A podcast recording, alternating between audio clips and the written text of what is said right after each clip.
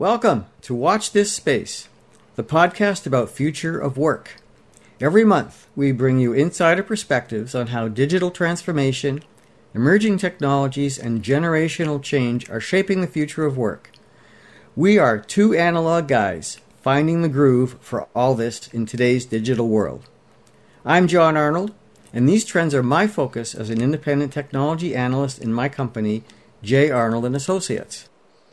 And I'm Chris Fine. I'm an independent consultant and advisor focusing on business strategy around workplace technology, I O T, prop tech, physical security technology, and various other aspects of work in the workplace. My company is Integrative Technologies L L C. Okay, so for this month's episode, Chris and I are going to talk first about some updates to this very podcast that have been happening over the last few weeks, and also some bigger picture themes we're seeing during what I would call the busy season in the uh, industry conferences that I attend as an analyst and Chris is seeing as well. So that is what's on the plate for today. And we are expecting you'll have some interesting takeaways from this because pandemic times are challenging in ways that we haven't even thought about yet. And it's starting to unfold that way. Okay, let's get to kind of like topic one for today. And that is this podcast. So, Chris, we more or less launched this publicly for the last episode, which would have been the September podcast. And normally the podcasts here are part of my newsletter, which is a monthly production as well, called J A A's Communication and Collaboration Review.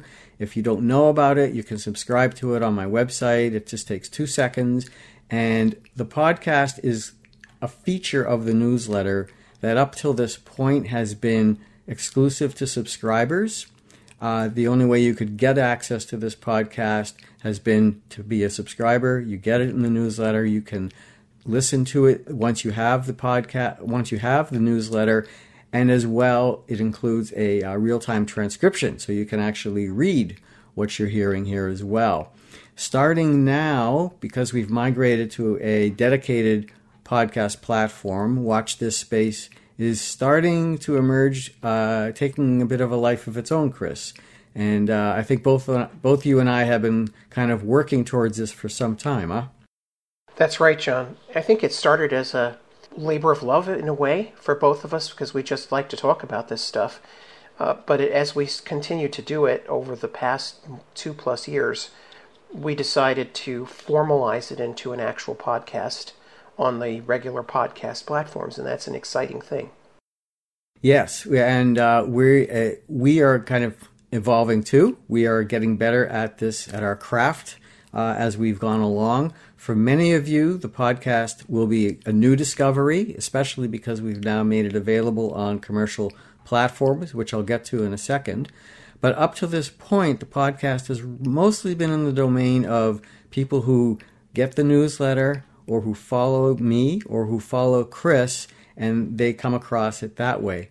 So you may not realize, but this is, I believe, episode twenty-eight, Chris, and we are certainly in season three of this endeavor, right? So yes, it's been, uh, we've learned along the way, right, John? There's a lot to podcasting, which sounds obvious, but I guess anybody who does podcasts knows.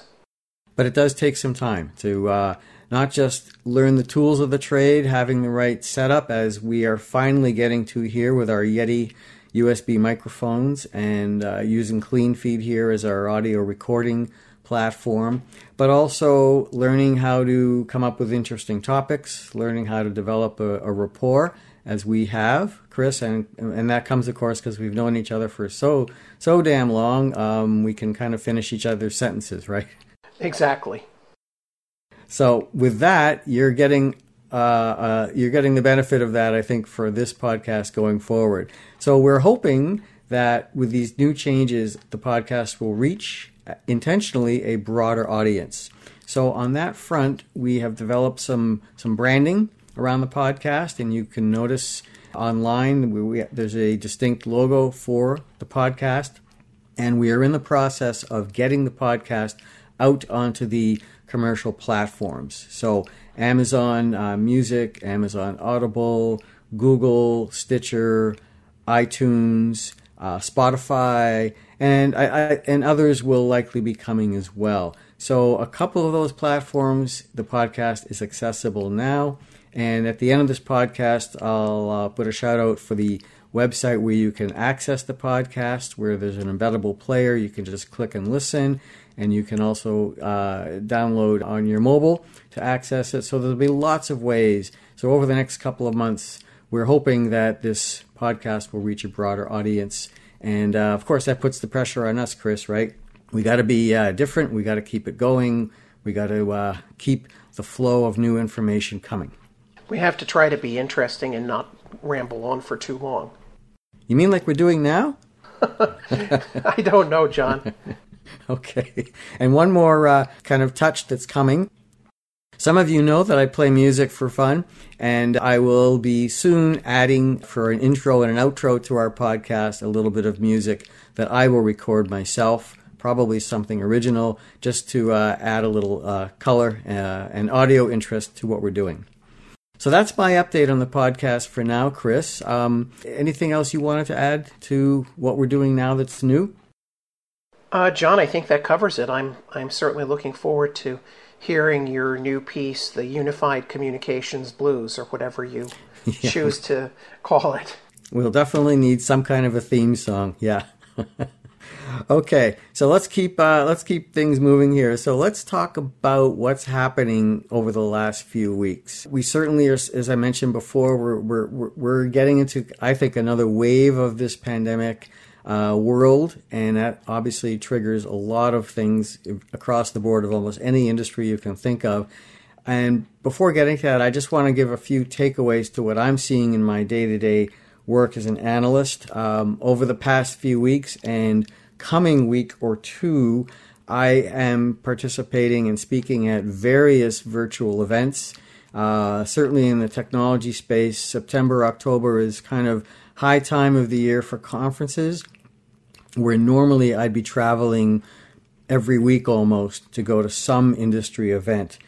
So over the last few weeks, as I mentioned, uh, I've been involved with several events. Just to, to, to note some of the names, companies like AdTran, Uh, NICE inContact, Five nine, Ribbon, Twilio, Vonage, those are coming up.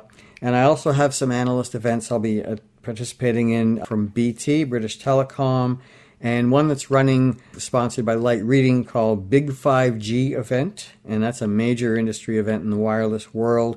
And also in the U K, there is an event called U C Expo. Many of these events would have normally been live, but they've been retooled for virtual. So across the board, there's a lot of news and updates coming in the industry, and I th- keep hearing more and more about five G, and there's an intersection there, Chris, with IoT, Internet of Things, that's really heating up now. And the promise of five G, and there's plenty on both sides of the fence for that one, is really got a lot of people wondering what's coming next from the wireless carriers. Is this going to be just a connectivity play, or is the promise of IoT real, and are we going to see a whole new world now? You're certainly hearing all this talk about tens of billions of connected devices coming onto the market, and what is that going to mean? And I kind of wonder, Chris, you know, does some of this bode well for this work at home world that we're kind of, it's kind of hardening around us right now? Well, John, I think it. I think it does. You and you know that doesn't mean, however, that uh, there aren't some technical challenges. So you and I talk a lot about different uh, groups of folks and what they may or may not have in terms of their uh, enabling technology or their ability to work remotely. But one of the problems in, in a surprising number of places uh, in in U S and Canada is just not a lot of broadband uh, availability. And it's not cheap, and it's not great where those places are. Um, it's a little bit, it's the modern equivalent of the long, long telephone lines that used to be partly subsidized by universal service fee, but that's not really any longer the case. Um, so what's what I what I do think is that five G, if deployed to the extent the carriers say it's going to be deployed, could really bring broadband to places that don't have it. But I also think there's a lot of challenges because, for example, there's a lot of marketing about using five G in office buildings, but it's not as easy as people say from a pure technological point of view. That said, for the carriers, it makes all kinds of sense for them to try to deploy it as widely as possible. And when you look at areas like smart cities and outdoor uses of IoT, for example, monitoring the power grid, uh, it could be a real uh, boon to the to the technology to have more five G. But I think one way or another, we're going to get it, and we'll see how it gets uh, utilized. You know, a good example here in Toronto uh, that's happening now with this podcast at this time of year, Chris, obviously it's back to school. And that has raised all kinds of issues, whether it's primary school, secondary, or of course college and university spaces. All of them have challenges with this change in season, so to speak. And one thing we're hearing a lot about in Toronto is uh, there's lots of people who are comfortable sending their kids back to the classroom, but a lot of teachers who don't want to be there. And of course, a lot of families who don't want their kids in classroom. And it's put this real crush on on technology players to say, how do we create online learning capabilities? And one of those issues that we're hearing a lot about is broadband access. And here in Toronto, we're talking about online learning being the option to go against going back into the classroom. And it's interesting because even in a big city like ours, there are lots of pockets who do not have access to broadband because they can't afford it. They're in marginalized communities, whatever. So for them, online learning isn't really a great option, not to mention, of course, having the wherewithal to uh, have a decent computer or the right, you know, hardware set up to participate, and not to mention living in a space where you can actually have peace and quiet to study online. If you're in a crowded, you know, one-bedroom apartment with six or seven people, that's not a great learning environment. And then you go outside the city to the hinterlands, of course, where broadband where good quality broadband access is, is more of a luxury than anything. A lot of people are still getting by out there on D S L. So lots of windows of opportunity here, but challenges too. And ironically, Chris, if our listeners detect a little bit of a jog here in the continuity over the last few minutes, as we're talking about this very issue of broadband access being problematic for some people, our connection dropped. How weird is that, huh? That is pretty strange, and we had to reestablish it. So, but we're, you know, we're using uh, a tool that is not quite as robust. It's it's better quality audio, but I think from a connection standpoint, it's not quite as robust as tools like Zoom and Teams that are just designed to deal with whatever. But your point is completely well taken that the quality of broadband varies, and so back to your five G point.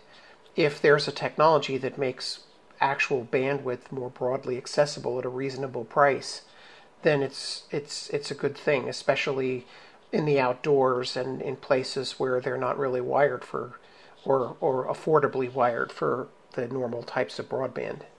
Yeah, and we've talked about this before, you know, as infrastructure goes, buildings, roads, bridges, all these things, In, wireless infrastructure or just broadband infrastructure as a matter of course is really not that expensive. You know, in terms of the public good it creates by mandating that all households shall have access to broadband because it's the connectivity piece that really pulls us all together, especially in this pandemic world. You know, that that's a matter of public policy and, and not just business interests, right? It is, it is, John, but I also think that we, when we think about even in, in some better broadband areas, the generation of broadband that many people have access to predates the age of live video streaming in H D and remote education and all this real-time high bandwidth stuff. So even where you have, uh, even where you have, for example, cable broadband, you may not have Uh, the the real throughput necessary to as we go forward, especially as you start to get to A R and V R, and as video games online get more and more advanced, and just things are taking more and more bandwidth, you know? Mm-hmm. Yeah. Well, I think, you know, mentioning education, and really we are still in back to school season. I think there's a bit of a canary in the coal mine there we have to be watching for, because the experience that unfolds in that environment, you know, where they're talking in, in colleges now of, of resuming athletic programs. And of course, you can't ask for a more toxic scenario for risk than that. I think that experience, and if it plays well, I think is going to be a good harbinger for what other sectors of the economy are experiencing. You know, we, we're in the north, you know, we're going into colder weather now. It's going to be a different environment, not just to push people indoors to make the pandemic perhaps even worse, but also the realities of living in a cold climate, doing the things we've been doing the last six months in good weather and trying to adapt. So yeah, we won't be rushing out to beaches and stuff, but at the same time, all sectors of the economy have to adapt to what's coming. And uh, it'll be interesting to see, you know, we talk about office towers being kind of sitting empty, and all business sectors are going to have to reinvent themselves as they have been over the past few months. But I think now we may be in for a longer ride, and the reality is starting to hit. And I just, as to touch on this, a, to me, a very timely example is pro sports, where basketball and hockey have been doing the bubble thing. And for the most part, it's actually worked pretty well. It's not a very humanized experience for the participants, having to live isolated from friends and family and fans, et cetera. But it's interesting, Chris, as a, as a sports watcher, seeing what the experience is looking like now, that they have come up with ways of creating these kind of virtual fan experiences. And I've always wondered, who are those people, those virtual images of people sitting in the stands? And I'm learning a little bit more about this, and it, some of it is actually the fans themselves who are allowing their images to be used. And I think this is a, an indication of, of evolving with technology to create better virtual experiences that approximate the in-person experiences that we've had. And I think that trend is going to continue across all sectors. You were talking earlier, uh, while we were in the green room waiting to go on, Chris, um, about the film industry, about how it's been adapting. You know, you don't, you can still make films without a lot of live actors and action scenes. You can strictly go to animation and, you know, all the C G I stuff. But live films are being made, but they're being done, the process is being done differently, but it still can be done, right? Right. I was, there was a story yesterday that after several months of negotiations, the primary uh, union in Hollywood, or the overall union and all of its sub-unions in the studios, reached a pretty decent deal in terms of all the precautions that had to be taken when uh, when on set. And, it, you know, it all made a lot of sense. It raises the studio's cost by, I think they said ten percent, which seems not much compared to the cost of not having any content. And so uh, they're working it through the chain. So they'll start the shooting on set, I think, in October, and then that will work back to post-production. And knowing some folks in post-production, I think that they're going to end up doing a lot more work from home uh, because the technology has advanced so far that this, the production company can either let them use their laptops or furnish them with some relatively inexpensive equipment and avoid the risk of having everybody have to come in and sit in the little rooms where this stuff, the not so well ventilated little rooms where this has been traditionally done.